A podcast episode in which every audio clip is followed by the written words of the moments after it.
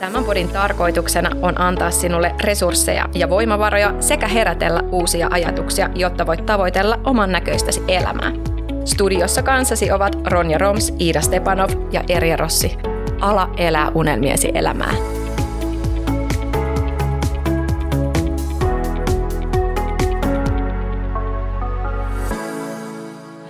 Olla tänään yhdessä, tai ollaan me yhdessä, mutta ei yksin täällä niin kuin podistudiossa, vaan meillä on tänään ihana vieras täällä. Eli Henri Ihander, tervetuloa meidän podcastiin. Kiitos paljon. Ihana, kun pääsit tulemaan. Joo, kiva tulla mukaan. Me tiedetään tässä jo Ronjan kanssa vähän sun taustaa. Mä tunnen sut tuolta mun projekti työn maailmasta. Sä oot mun äh, kollega siellä ja yhteistyökumppani. Mutta haluaisin kertoa kaikille vähän, että kuka sä oot ja mitä sä teet? Joo, eli Ihanderi Henri on, on 28-vuotias ja Järvenpäässä asustelen. Ja tosiaan on samoissa projektihommissa Erian kanssa tällä hetkellä, mutta toisessa organisaatiossa eli Invalidiliitossa työskentelen nyt ja tota, on siellä nyt keväästä asti työskennellyt ja sitä ennen on sitten ollut kaiken näköisiä opiskelu juttuja, mutta oikeastaan minkä takia on tänään täällä podcast-vieraana, niin on sitten kertomassa vähän enemmän mun taustasta, eli mulle on 15-vuotiaana sattunut onnettomuus, jossa on neliraaja halvaantunut, niin siitä sitten on kertomassa vähän enemmän. Mm, ja me kiitetään jo tässä vaiheessa sun avoimuudesta, koska se, on, se ei ole aina itsestään selvää, että, että elämän vaikeuksista pystyy kertomaan avoimesti ja nimenomaan kääntämään niitä jopa tietyllä tavalla voitoksi. Mutta mennään sinne sun tarinan niin kuin alkulähteille. Musta olisi ihana tietää, että mistä se rakkaus jääkiekkoon lähti, koska jääkiekko liittyy sun tarinaan aika oleellisesti. Te tuutte kuulijat tai kuulemaan sen sitten tässä tämän jakson aikana uudestaankin, mutta tota, miten se jääkiekko löytyi sun elämään? Ja missä vaiheessa elämää? No se on tavallaan ollut aina jollain tavalla osa, että mä olisin halunnut niinku aloittaa pelaa jääkiekkoja paljon nuorempana ihan alakoululuokilla, mutta vanhemmat ei silloin ollut samaa mieltä, koska oli kuulemma liian kallis harrastus. Ja tota, no sit mä aloitin ykkösluokalla pelaa jalkapalloa ja pelasin sitä sitten viisi vuotta silleen vähän väkisin. Ja sitten samaan aikaan oikeastaan kaikki talvet niin kuin olin koko ajan ulkojäillä ihan aamusta iltaa. Ja tota, No me pelattiin mun pikkuveljen kanssa niin kuin samassa joukkueessa fudista. Ja sitten jossain vaiheessa ei enää kiinnostanut kumpaakaan. Ja sitten tota, kumpikin lopetti sen ja pikkuveli aloitti sitten yleisurheilun. Ja tota, mä sitten kokeilin siinä jotain muitakin lajeja välissä, mutta ei niistä oikein tullut mitään. Ja sitten mä sanoin vanhemmille, että Mä pelaan joko jääkiekkoa tai sitten mä pelaan pleikkaria. et, Jokaisen et, vanhemman unelma sille Kyllä. jääkiekko. Okei, okay. tästä on lehdistössä puhuttu niin paljon, että se maksaa maltaita. Kyllä kulta, minä menen töihin. ja no sit mä aloitin siinä niinku vitosluokan, vitoskutosluokan aikana. Eli aika tietyllä tavalla vanhana niin kuin 11-vuotiaana, että – suurin osa joukkueesta kuitenkin on sieltä luistelukoulusta aloittanut ja pelannut vähän pidempään. Että. Mutta se oli sitten sellainen, että vaikka ei hirveästi vielä siinä kohtaa tavallaan muihin verrattuna osannutkaan mitään, niin, niin, niin sit sitä halusi kuitenkin jatkaa ja se oli kiva, että tavallaan muissa lajeissa, mitä kokeilin, niin oli vähän se, että sit kun ei ollut tarpeeksi hyvä heti alussa, niin sitten siihen turhautui, mutta toi oli sitten sellainen, että vaikka ei osannut takaperin luistella ja oli koko ajan siellä jäässä, niin sit sitä kuitenkin halusi jatkaa. Mutta totahan ne sanoo paljon, siis mä, mä oon hyvin epäurheilumainen, siis niin kuin I, I, you trust me, I'm not. Niin tota, mutta luen paljon kirjallisuutta ja tykkään lukea tarinoita ja, ja näin, ja, ja paljon on siitä puhe ollutkin, että, että vaikka aloittaisikin vähän myöhemmin, mutta jos on sitä lahjakkuutta ja sitä intohimoa siihen, että sä oikeasti rakastat sitä yli kaiken, niin sä voit kirjaa aika paljonkin kiinni. Ja mun mielestä toi on ihana kuulla, koska musta tuntuu, että nykyyhteiskunnassa on paljon puhe siitä, että pitää tyyliin jo viisivuotiaana viedä lapsi siihen just oikeaan harrastukseen ja sitten niinku tukea sitä täysin, että hän ehkä mahdollisesti, tiedätkö, niin kuin pärjää siinä tai tässä tai tossa. Mutta toi on jotenkin ihana ajatella, että hei, että voi rauhassa kokeilla ja mennä ja nähdä eri lajeja ja kumminkin menestyä ja oikeasti niin kuin olla kaukalon kuningas. Joo, ja sitten no itelläkin meillä oli silloin tota kaksi eri joukkuetta silleen, että ne pelasi eri sarjatasoilla, niin, niin, niin sitten mä siirryin jo kesken sen ekan kauden siihen parempaan joukkueeseen. Ja no loppujen lopuksi mä kärkesin neljä vuotta sitten pelata, niin kolme viimeistä mä olin sitten kapteenina. Että silleen se meni aika nopeasti, että ja sitten tota, no tokavikalla kaudella, niin silloin alettiin kasaan niin kuin meidän ikäluokasta ensimmäistä maajoukkuetta, niin sitten sinne tavallaan semmoisille tehojäille pääsi niin kuin kaikista seuroista muutama. Niin mä olin sitten siellä kans meidän seurasta, että sinällään kun miettii noita mun ja mun pikkuveljen lajivaihtoja, niin tota, pikkuveli on ollut kymmenottelussa maajoukkueessa ja näin, niin se oli ehkä ihan hyvä, että lopetettiin se fudis, kun siinä me istuttiin lähinnä vaihtopenkillä kumpikin. Mutta mitä geenejä teillä on, jos molemmat lapset on niin kun oikeasti lähtenyt urheilemaan intohimoisesti ja molemmat on mennyt siis taitaa olla hyvät geenit. Juu, mäkin on silleen, että what is the secret sauce täällä? No äiti on ollut niin kuin voimistelujutuissa silleen SM-tasolla ja siellä jotain mitalla ja saanut, mutta isken puolelta nyt sitten ei, ei sitten tarviikaan. sieltä, sieltä se tarmo. joo, sieltä ne ei ole sitä ainakaan tullut.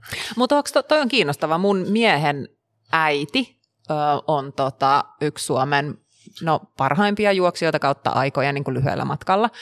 Ja tota, mä huomaan kyllä sen, että heidän, niin kuin, tai mun miehen sisaruksilla, niin heillä on kyllä ollut vähän tämmöinen urheilijakasvatus kyllä jotenkin. Että huomaat sä jotenkin, että pystyt poimia sieltä semmoisia asioita, mitkä ehkä sun äidin urheilutausta on tuonut siihen kasvatukseen.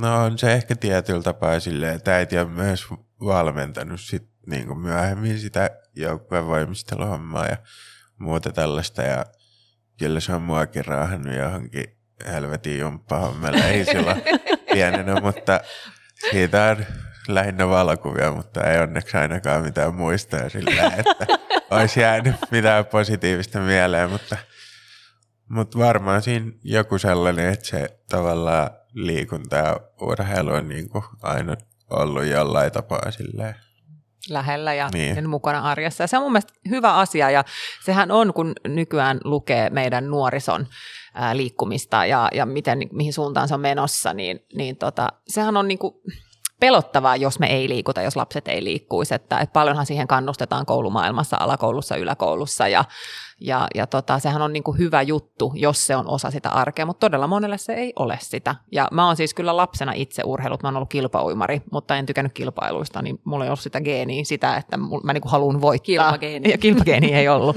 tai sitten mun sisko on vienyt kaiken, koska se on sitten taas cheerleadingissa ollut ihan MMissä ja kaikissa muissa, mutta, tota, mutta se niin kuin liikkumisen ilo oli kyllä mulla lapsena ja se tuli kyllä vanhemmilta. Et mun mielestä sitä lapset kyllä katsoo, mitä vanhemmat tekee ja jos vanhemmilla on sitä liikkumisen iloa, niin sitten itsekin tavallaan helpommin lähtee siihen. Niin ja jotenkin ehkä, ehkä ne semmoiset mindset-asiat, ne kiinnostaa mua aina ihan kauheasti. Niin tavallaan se, että mikään ei opeta yhtä hyvin sitä sinnikkyyttä ja sitä, että sä et saa tuloksia heti, vaan että sä oot ollut siellä alta vastaavana, kun sä oot aloittanut vähän myöhemmin kuin muut, mutta sä oot kumonnut sen nimenomaan sillä, että sä oot sinnikkäästi harjoitellut, sä et ole lopettanut kesken, etkä luovuttanut silloin, kun homma ei ole tuonut vielä sitä tulosta. Ja nämä on niin kuin elämässä ylipäätäänkin äärimmäisen tärkeitä mielentaitoja ja niin kuin, jotka vie sen niin kuin lajin ylikin. Että aika moni, niin kuin sanotaan, iso korporaatiojohtaja ja kaikki muutkin, niin vannoo sen nimeen, että kun aloittaa esimerkiksi sieltä liikunnasta kehittämään itseään ja omaa mieltään, niin niillä on aika pitkälle kantavia hyviä vaikutuksia siellä elämässä.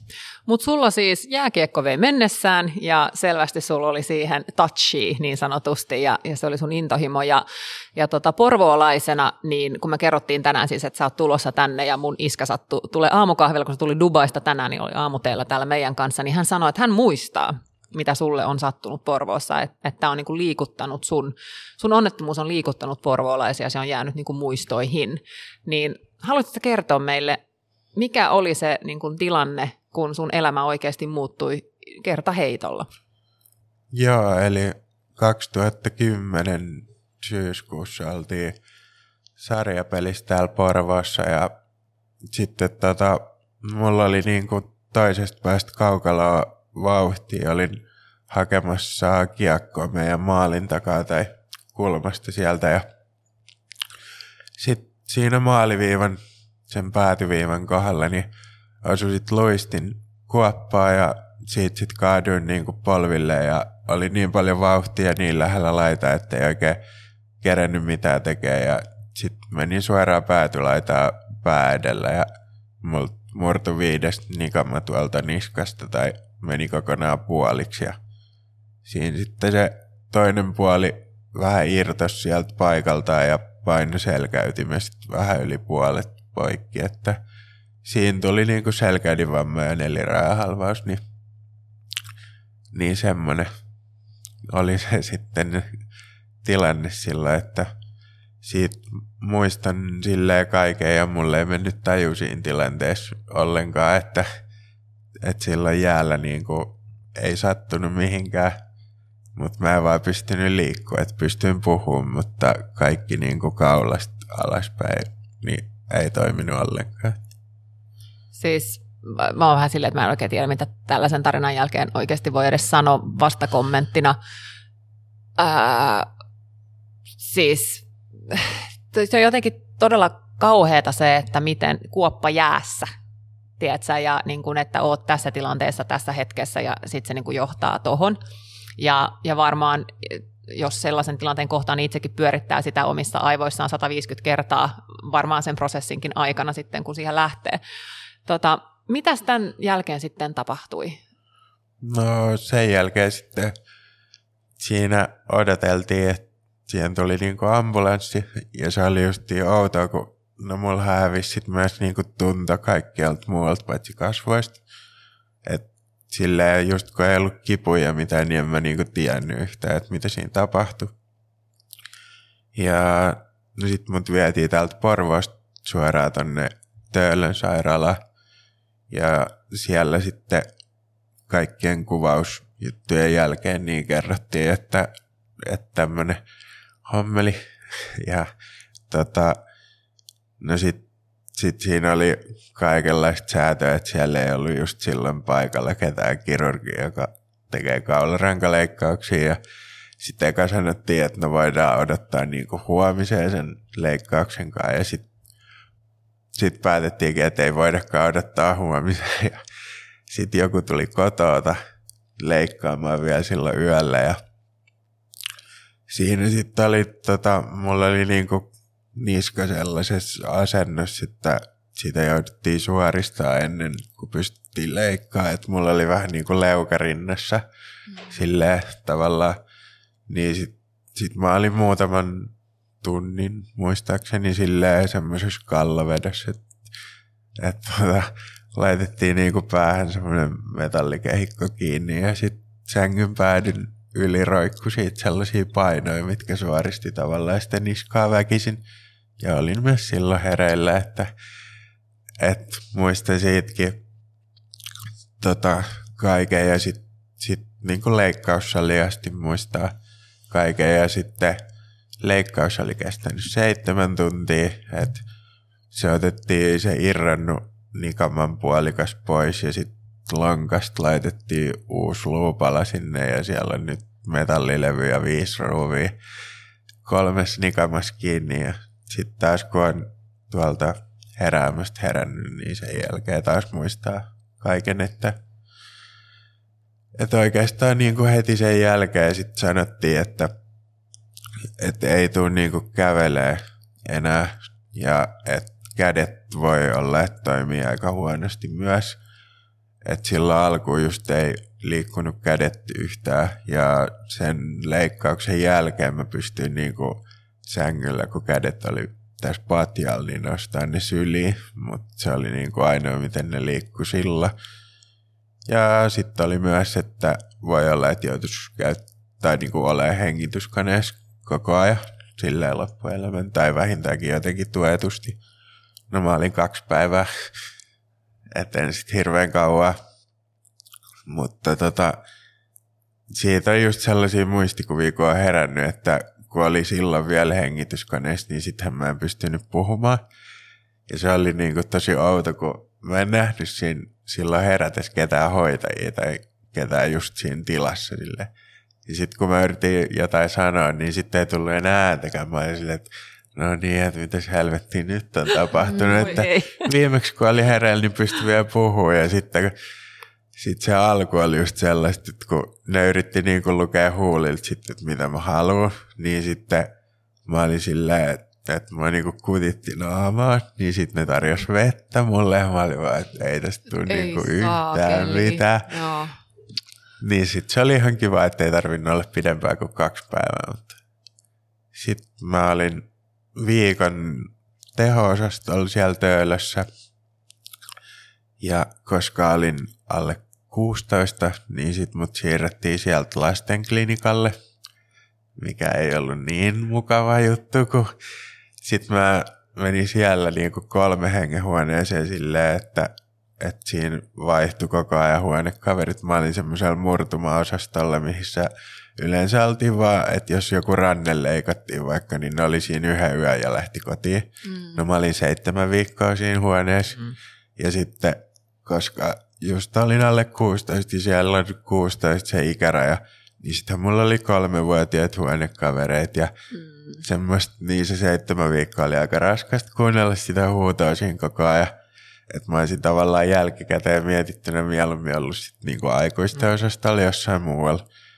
Ja toihan on tosi niin kuin, tärkeää, että sä sanot ton, koska Kyllä. mä mietin just sitä, että ihan tollaisia varmaan niin kuin, tollaisessa tilanteessa tavallisesti edes niin kuin, lähdetä miettimään, vaan siinä on se kriisi päällä. Mutta toihan on tosi niin kuin, todellakin totta, että kuka jaksaa niin kuin kolmevuotiaasta, kolmevuotiaan kiukkua kuunnella. Siis meillä on pieniä lapsia, niin tiedän, ja että sitten sanoa, ne... että mä en olisi kestänyt todellakaan samalla lailla, miten sä oot sitä kestänyt. Ja nimenomaan ajatellen sitä, mäkin, mullakin on taustaa siellä niin kuin kommunikaation puolella, niin, niin mä voin vaan niin kuin kuvitella sen turhautumisen, mikä siinä on siinä tilanteessa. Ja tavallaan siinä niin kuin, se, se koko niin kuin tunteiden kirjo ja sitten toi. Ja siis siinä oli niin kuin no yhdessä vaiheessa mulla oli sellainen huonekaveri, se oli joku yhdeksä ehkä, niin sille leikattiin molemmat lankat samaan aikaan ja se oli niinku down-lapsi. Mm. Niin sillä oli sitten niinku vanhemmat koko ajan siinä mukana. Ne oli niinku yötäkin nukku siinä. Ja ne vanhemmat vasta raskaat olikin. Että aina kun mä yritin niinku itse nukkua, niin sit, sit verhon takaa kuului joku titin alle. Oh. Sitten kun mä yritin katsoa telkkaria, niin sitten ne tuli sanoa, että kun meidän tää Tähti. Tämä ja tämä haluaa nyt nukkua, että voisitko. Joo. Niin Sitten mä sanoin niille hoitajille jossain vaiheessa, että minkä takia niin kuin tätä perhettä ei voida laittaa tuonne eristyshuoneeseen, kun ne vanhemmat nukkuu täällä joka tapauksessa mm. lattialla. Mm. No sitähän ne siirti sinne sit joo, jossain joo. vaiheessa. Sitten mulla ei ollutkaan enää huonekavereita siinä. Ja tavallaan turhauttavinta oli se, että viereisessä huoneessa oli samanikäinen tyttö kuin minä – joka oli myös pidemmän aikaa siellä, mutta ei voinut laittaa samaan huoneeseen, koska oltiin eri sukupuolta. Ei, just. Okay. Siis tää just niinku, oh, Joo. apua. No vitsi. nyt on pakko kysyä, mulla on taustaa nuorisotyössä ja tota, nuorten kanssa siis paljon tehnyt työtä ja, ja mä jotenkin otan tästä sun tarinasta tosi paljon kiinni sen sun iän, koska se on, sä oot ollut tosi nuori, sulla on ollut niin kuin kaikki nuoren tunteet, äh, tulevaisuuden toiveet, ajatukset ja kaverit varmaan tosi tärkeät. Että kaikki tämä, mikä nuoren elämään liikkuu, niin millainen tämä kokemus oli äh, nuoren silmin nä, niin kuin nähnyt, kun sä mietit sitä niin kuin taaksepäin nyt? Mm, no se oli aika sille tavallaan jännä niin kuin ajatella, että sitten mä sieltä lastenklinikalta siirryin vielä puoleksi vuodeksi kuntoutusjaksolla. Että mä olin tavallaan kahdeksan kuukautta pois kotoa siinä niin putkeen silloin 15-vuotiaana. Ja vaikka porukat kävikin joka päivä katsomassa, niin kyllä siinä silti oli sille aika paljon semmoista yksinoloa tavallaan, mikä oli toisaalta ehkä ihan hyväkin, että pystyi niin kuin itsekseen miettimään juttuja tällä, että jälkikäteen mietittynä sillä no mä en ole ehkä ihan hirveästi siinä alkuvaiheessa puhunut, oikein kenenkään mitään, koska tavallaan ei ollut puhuttavaa. En mä olisi osannut puhua, enkä olisi tiennyt mitään. niin silleen sitä on aika paljon saanut käydä silleen itse läpi siinä. Mutta sitten se oli just niin kuin ekat kaksi kuukautta, kun oli sairaalassa, niin se oli vielä sitä aikaa, että mulla ei esimerkiksi ollut kosketusnäyttöpuhelinta, joten en pystynyt käyttämään puhelinta. Mulla ei ollut tietokonetta, niin mä en ollut mun kavereihin yhteydessä koko kahden kuukauden aikana mitenkään. Ei kukaan mun kavereista edes tiennyt, että mikä mun tilanne oikeasti niin on. Et siitä oli vain silloin alkuun jotain puhuttu silleen ja Järvenpäässä oli niin kuin kaikissa yläasteissa kuulutettu silleen, että, että niin kuin nimettömästi, että tällainen on tapahtunut, koska no mäkin tunsin tavallaan joka koulusta niin kuin porukkaa ja tälleen kaikkihan mut ties sitten loppujen lopuksi, kun kaikissa lehdissä oli kaikkea vielä tänä päivänkin tulee just sellaisia, että kaikki tuntee kyllä mut, mutta mä en tunne ketään. Mm. Mutta tota, mm, kyllä se niin kuin aika silleen varmaan jälkikäteen mietittynä on ollut niin kuin aika kasvattava kokemus sille siinä kohtaa, että kaikki tavallaan on muuttunut tosi paljon, vaikka sitä ei ole ehkä silloin alkuvaiheessa sillä ajatellutkaan, että kyllähän mä olin tosi pitkään menossa pelaa jääkiekkoa vielä takaisin, enkä mä niin kuin tavallaan kuunnellut, että vaikka sanotaan ihan suoraan, että sä et kävele enää, niin mä olin silleen, että joo, joo, joo, joo, katsellaan. Mm. Ja sitten tavallaan jossain vaiheessa, kun joka päivä kysyttiin, että pystyykö liikuttaa varpaita tai jotain, niin sit sitä vaan jossain vaiheessa tuli silleen, että niin, no ehkä sitä ei sitten, ehkä sitä ei sitten pystykään. Ehkä se niin kuin konkretisoitu siellä kuntoutusjaksolla, kun näki niin kuin tavallaan muita, kello sama tilanne, ja sitten joku on silleen, että no mä oon istunut 30 vuotta nyt pyörtöissä. Mä että ahaa, niin, että tämä niin kuin voi oikeasti olla tämä tilanne, että että jotenkin sit siihen oli ehkä jo tavallaan alitajuisesti tottunut, tai jotenkin, kun siinä oli mennyt kuitenkin kaksi kuukautta silleen, että no en mä nyt ole vieläkään liikuttanut jalkoja, mutta ehkä sitä ei silleen ajatellut sillä, että vasta sit kuntoutuksessa. Ja sitten oikeastaan, no mä oon sit keskittynyt sen koko alkuvaiheen kuntoutuksen niin kuin siihen, että pääsis tavallaan fyysisesti mahdollisimman hyvää kuntoa takaisin, enkä mä oon niinkään miettinyt mitään muita juttuja, että jotenkin se on ehkä silleen pikkuhiljaa tavallaan itsellekin tullut, että kaikki vanhat asiat ja unelmat ja muut silleen muuttuu, eikä ne ole enää mahdollisia, mutta sitten siinä vaiheessa ei vielä hirveästi osannut miettiä niiden tilalle mitään juttuja. Et kuitenkin kaikki oli pyörinyt jääkiekko ympärille. Et mä olin joko koulusta ja sitten mä olin jäähallilla. Mm. Ja kaikki, musta piti tulla ammattijääkiekkoilija ja kaikki oli niinku siihen sen varaa silleen rakennettu. Niin sitten se muuttui aika paljon. Kun sä puhut ja kerrot, niin musta tulee, tai mulle tulee semmoinen fiilis, että sä oot ollut tosi kypsä tässä prosessissa jotenkin niin kuin 15-vuotiaana että kun sä oot lähtenyt sitä, niin kun, siihen tilanteeseen, että joo, että senhän ymmärtää varmaan jokainen, että kaksi kuukautta kun on niin kun, tapahtunut ja on sairaalassa ja kaikki on auki ja eihän varmaan lääkäritkään pysty kertoa, niin kun, että mihin suuntaan tästä mennään, niin kun, koska kehohan pikkuhiljaa korjaa itseään se, mitä se pystyy korjaamaan ja kukaan ei tiedä sitä outcomea. Ähm, ja jotenkin tuntuu just se, että semmoinen varmaan järkyttävä kasvu ollut, että joutunut kasvaa tosi nopeasti aikuiseksi, isoksi, miten sä nyt sitten sanois pupukorvissa. Ja tota, mä mietin sitä, että päätitkö sä siellä kuntoutuksessa sitten, että perkele, mä annan nyt sitten kaikkeni? No, kyllä se oli tavallaan silleen, ja niin kuin sairaalassa sillä jotenkin itsestään selvää, että mä odotin siellä sitä, että mä pääsisin sinne kuntoutukseen, koska mä tiesin, että siellä niin kuin tehdään jotain muutakin kuin maata sängyssä.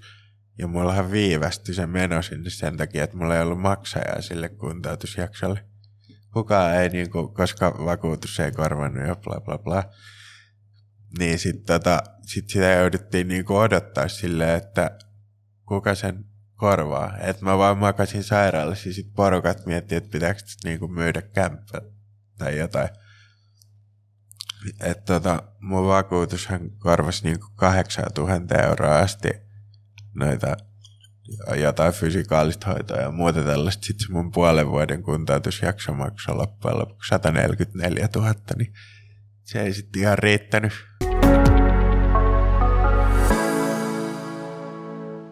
Sehän on kyllä niin kuin viimeinen asia, mitä itse ainakin toivon veronmaksajana Suomessa, että kun elämä kääntyy ylösalasin, että joutuu siinä tilanteessa miettimään, että miten mä tämän maksan. Se on se syy, miksi mä mielelläni asuntosijoitan ja maksan veroja joka ikisestä myynnistä ja, ja niin kuin puhun sen puolesta, että meidän pitää pitää huolta ihmisistä. Ja mä uskon, että tämä on hyvin ajankohtainen aihe niin kuin jääkiekon puolesta juuri nyt tämä, että jääkiekossa sattuu ja tapahtuu ja eihän se niin kuin niinkaan kuin ihminen liikkuu ja tekee, niin onnettomuuksia sattuu, koska näin se vaan on. Ja nythän meillä on tämä suomalainen jääkiekkoilija nainen, joka tuolla, eikö se ollut Ruotsissa, kun hän pelasi? Joo. Joo. Sanni, Sanna, Sanni. Sanni ää, joka, joka kaukalossa, mä, menikö hän maalitoppaa päin? Joo, päädellä maalitoppaa. Joo, ja sehän on ollut nyt tota tapetilla. Ja sitten meillä oli tämä toinen ää, onnettomuus, missä luistin viilsi, viilsi kiekkoilijaa. Niin, niin jotenkin itsehän mä luen näitä uutisia semmoisella näkökulmalla, että okei, mä en ole ikinä pelannut jääkiekkoa, että tämä on kauheata, että tällaista sattuu, mutta mä jään jotenkin kumminkin omasta kokemuksesta täysin ulkopuolelle. Entäs sitten, kun sä luet näitä? Öö, no, noit tällaisia viiltohommeleitahan nyt on aina silloin tällä ollut, ei ehkä noin, noin niin kuin epäonnisia tilanteita kuin tämä, mutta mutta tavallaan ne viiltahommat on kyllä mennyt silleen eteenpäin, että niihin pystytään ehkä vaikuttaa just tällaisilla suojuksilla ja muilla, mitä nyt on tullutkin ja on tullut onneksi pakollisiksi ja näin.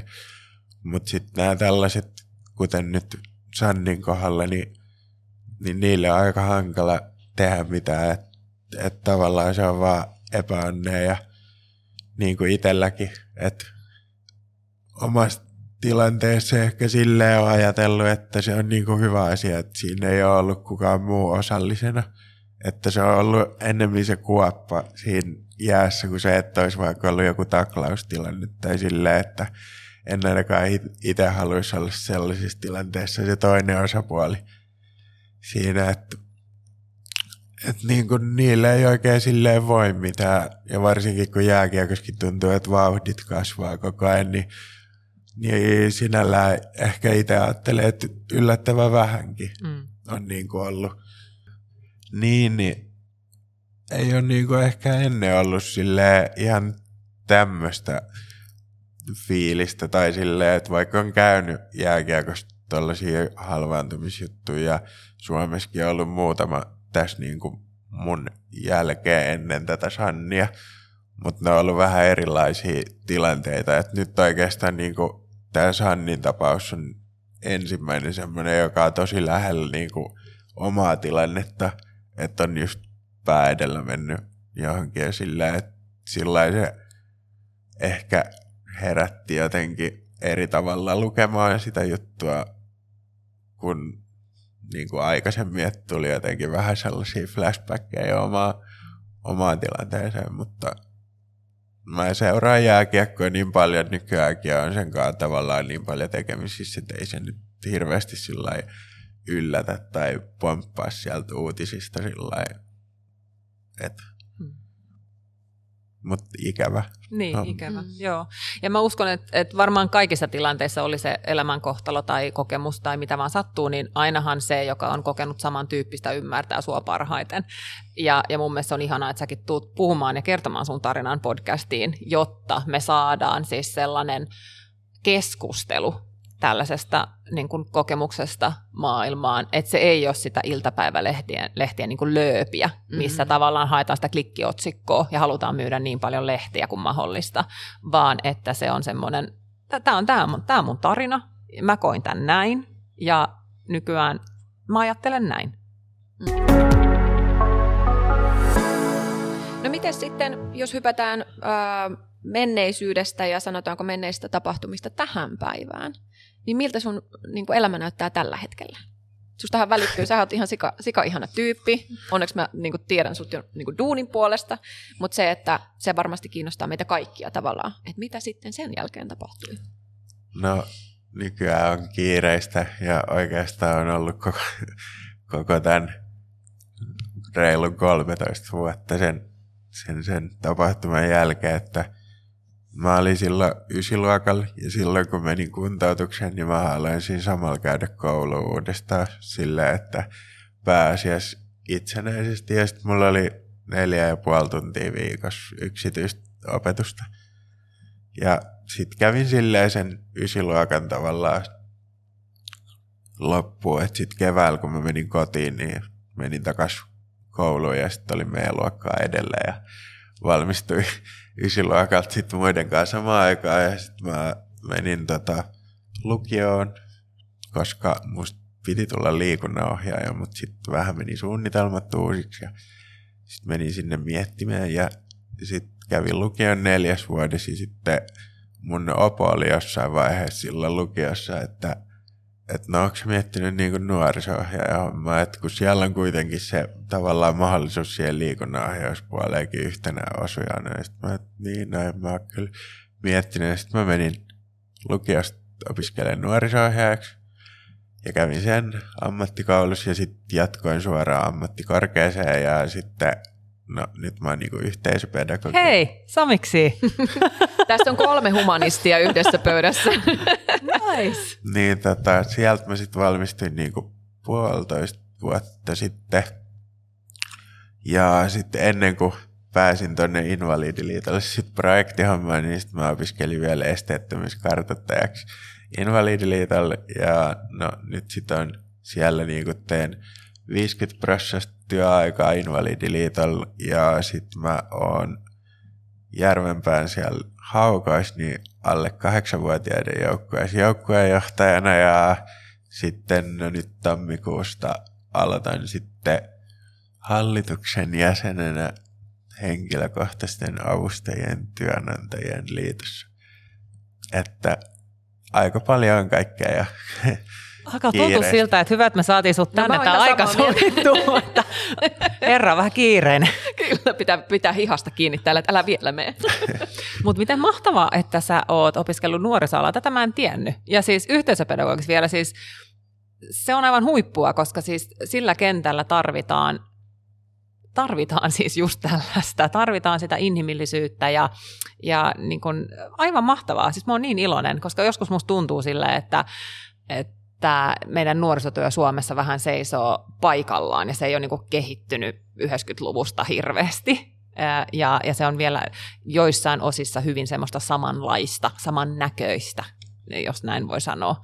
Niin toi oli, toi oli tosi kiva kuulla, että jotenkin on tosi ylpeä, että mäkin olen yhteisöpedagogi, koska säkin oot nyt. Tuntuu kivalta. Joo, siis mulla on muuttunut tosi paljon sekin, että mikä niinku itseä kiinnostaa. Et silloin kun olin siellä ammattikoulussa, niin mä olin ihan silleen, että joo joo, että tämä ohjaustyö on ihan niin kuin tosi hauskaa, mutta se on niin kuin itselle silleen vähän haastavaa. Ja sitten mä ajattelin, että no, se ammattikorkeatutkinto auttaa mua tavallaan työllistyä, että mun on ehkä helpompi tehdä sitten niin jotain hallinnollisia hommia ja muuta. Ja menin oikeastaan sen takia sinne.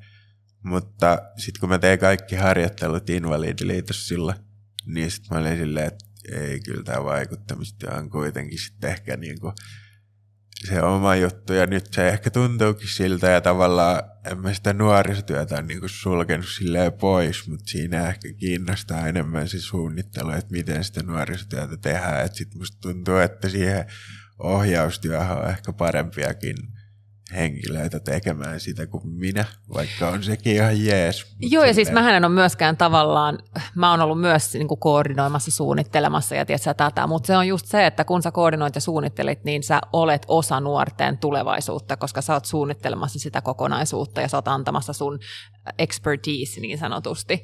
Että nuorisotyö, nuorisotyö on mun mielestä niin paljon enemmän kuin oven avaamista ja, ja kahvin keittämistä että, että sun taustalla ja osaamisella, niin kyllähän sä vaikutat isolla mittakaavalla niin kuin moneen elämään sitten, kun sä oot projekteissa ja näissä, ja ura on edessä vaikka kuinka hyrmykke.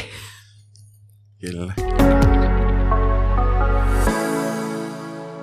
No miten sitten itsekin jotenkin se oma erityisyys niin kuin herätti ajattelemaan tätä maailmaa semmoisen niin eri, erilaisten erilaisuuden lasien läpi.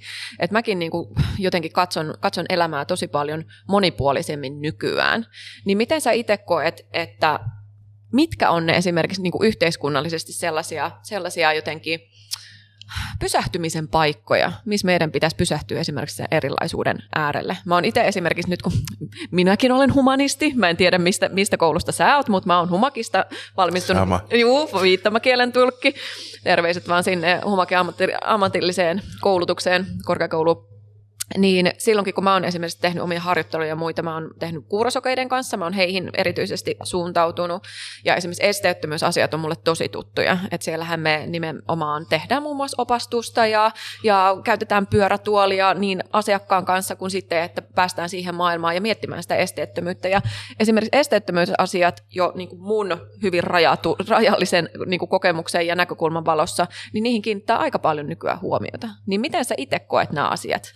Tässä maailmassa ja ajassa? Mm, no mun mielestä esteettömyysasiat on esimerkiksi sellaisia, että niistä puhutaan paljon nykyään ja niihin kiinnitetään tavallaan huomioon paljon.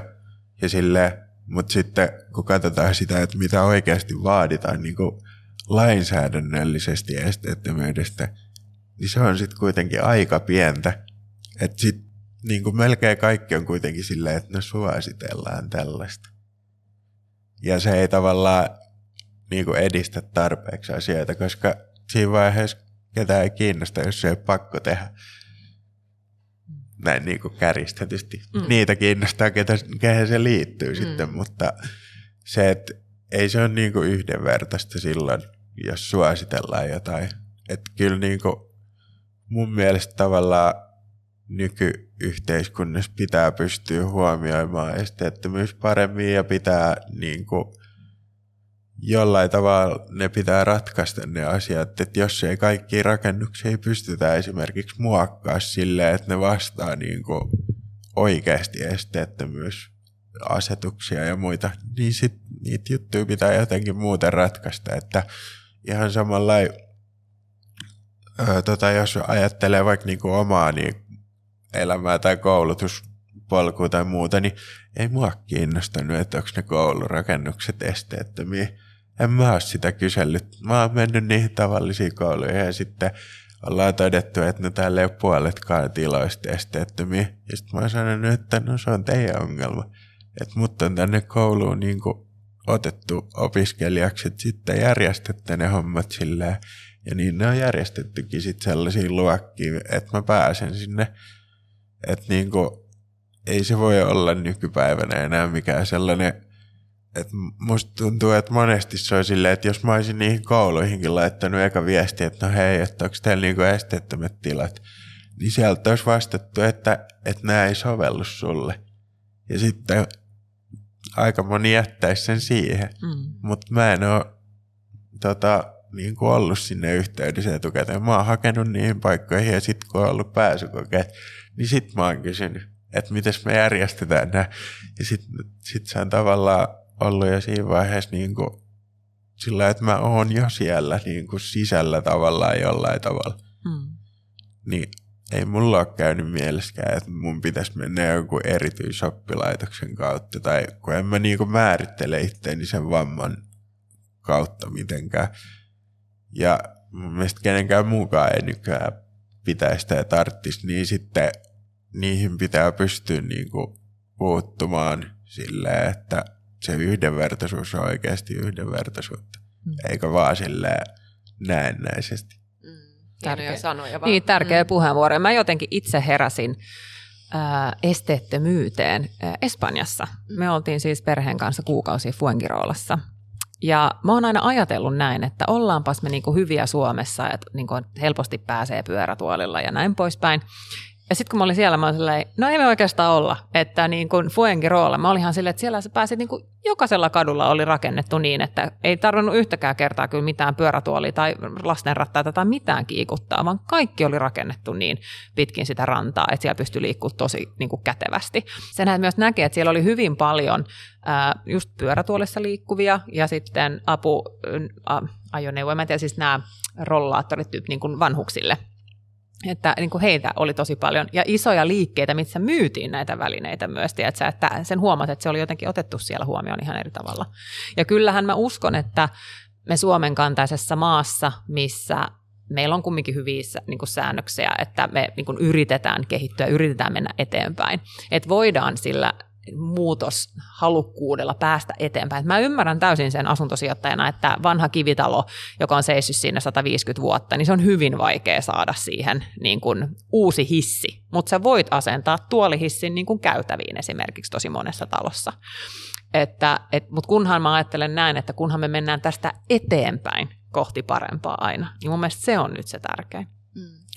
Joo, ja siis se on tavallaan niin kuin jollain tapaa sen just pystyykin järjellä selittää ja ymmärtää, että kaikki kohteet ei ole sellaisia, mihin pystyy rakentaa helposti, mutta kun musta tuntuu, että niin kuin nykypäivänäkin vielä rakennetaan jotenkin todella tyhmiä ratkaisuja silleen, että, että kuka niitä niin kuin seuraa niitä esteettömyysjuttuja, että mm. miten ne, miten ne niin kuin toteutuu ja muuta. Et musta tuntuu, että yleisesti semmoinen niin asennemuutokset ja asenteisiin vaikuttaminen on ehkä sekin, mitä itse tavallaan haluaisi tehdä niin kuin eniten, koska ei ole tarpeeksi tietoa ihmisille, eikä sitten toisaalta tiedetä, mistä ottaa tietoa, eikä välttämättä halu, halutakaan nähdä siihen semmoista vaivaa, että jotenkin se on ehkä se suurin semmoinen, minkä itse huomannut.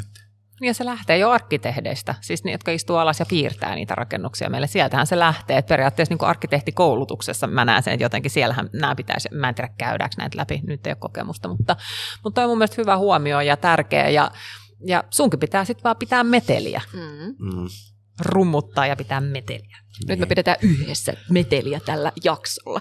Oikein, oikein nimeten se vielä jollain, jollain yhdenvertaisuusmanifestolla tai jollain muulla. Alla Henri Ihander.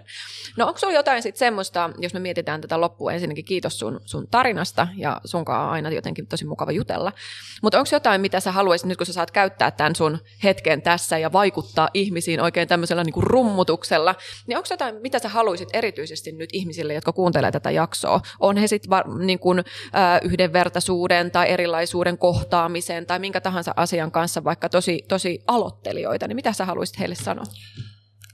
Öö, no ainakin itse ajattelee silleen, että niin kuin, ei pitäisi pelkää sitä erilaisuutta jotenkin, että monestihan niin kuin, varsinkin, no tämä nyt on hyvä esimerkki silleen, että jos on vaikka joku aikuinen, jolla on lapsi mukana, niin yleensä ne lapset tulee juttelemaan tai vähintäänkin sanoa jotain äidilleen tai isälleen tai kenen kanssa siinä onkaan. Ja sitten monesti niin kuin, se tavallaan reaktio siltä aikuiselta se, että sitä vähän niin kuin hyssytellään silleen, että et, ei, et, älä, älä nyt ja ei sitä ja tätä tota, niin silleen, että mikä, niin kuin, mikä se reaktio on.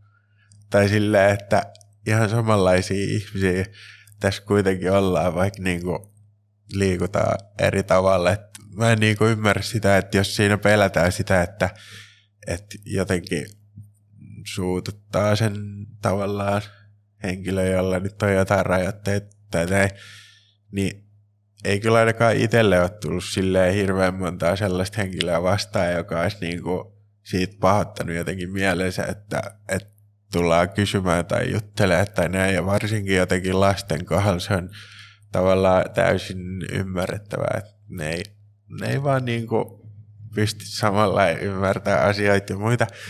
Niin sitten se, että, että ottakaa niin kuin ennemmin se riski, että sitten joku pahoittaa mielensä, mutta suurin osa kuitenkaan ei pahota mieltä.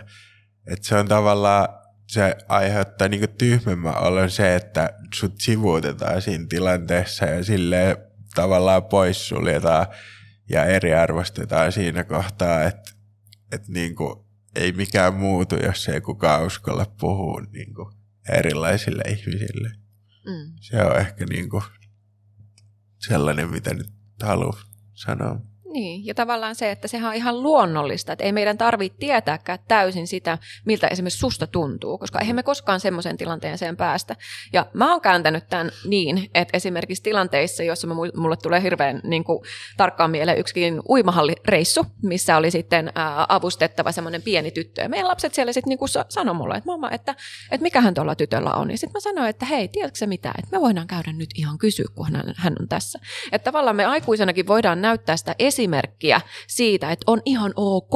Sun ei tarvitse tietää kaikkea. Ja yleensä niistä keskusteluista tulee tosi niin kuin hedelmällisiä ja hauskoja, jos vaikka et, et halua kysyä jotain semmoista, mikä, mikä niin kuin askarruttaa vaikka mieltä. Vaikka se, että miten sä, miten sä liikut pyörätuolella esimerkiksi talvella. Ihan, ihan tietysti tämmöisiä niin kuin kokemuksellisia asioita. Että niin kuin sanoit, niin varmastikin niin kuin suurin osa ihmisistä lähtökohtaisesti äh, haluaa toisten kanssa niin kuin kohdata toiset ihan silleen niin kuin normaalisti ilman sitä semmoista kauheita Sä puhuit tosi ihanasti ja pehmeästi. Mä olisin vaan sanonut tuohon puheenvuoropeliin, että ug! Mutta kiitos sun jaarituksesta, kun sä pehmesit tätä. Eri, eritoit tämä pois. Ug. Ug, kyllä. Ei, mutta siis se on, se on ihan totta. Ja, ja sun sanoma oli ihan äärimmäisen tärkeä, niin päättäkäämme tämän tähän. Ei, mutta kiitos tosi paljon, että sä tulit kertomaan ja puhumaan tästä sun kokemuksesta ja sun matkasta, koska mä ainakin toivon, että se tekee sen, että joku tänään, kun kohtaa jonkun, joka ei näytä itseltä, niin menee siihen tilanteeseen ihan eri asenteella ja ihan eri kokemuksella ja rikkaampana siinä, että on kuullut sun kertovan tästä. Joo, ja sitten kun niin itse ajattelee just silleen, että, että erilaisuutta on tosi paljon muutakin kuin sitä näkyvää, mutta no mä en voi kaikkien kaikkien puolesta sanoa, mutta ainakin itsellä tavallaan se itsetunto on rakentunut silleen, että mä tiedän, että mä erotun muista niin kuin silleen, että se mun erilaisuus on näkyvää. Niin mä tiedän, että joka tapauksessa se herättää niin kuin ajatuksia tai silleen, niin se on mun mielestä vaan outoa, jos joku ei jossain vaiheessa kysyisi tai tulisi puhua silleen, että mä tavallaan osaan odottaa sitä. Niin sitten se on vaan erikoista, jos, jos se sivuutetaan. Mm. Ja vähän silleen outoa niin. tavallaan, että sitten ajatellaan, että niinku jotenkin, joo. Olipa weird. Olipa weird, niin, kyllä. Ei, mutta kiitos tästä ja mä toivon, että sä pidät ääntä ja rummutat myös jatkossa. Ja, kiitos. Kiitos Henri Ihana.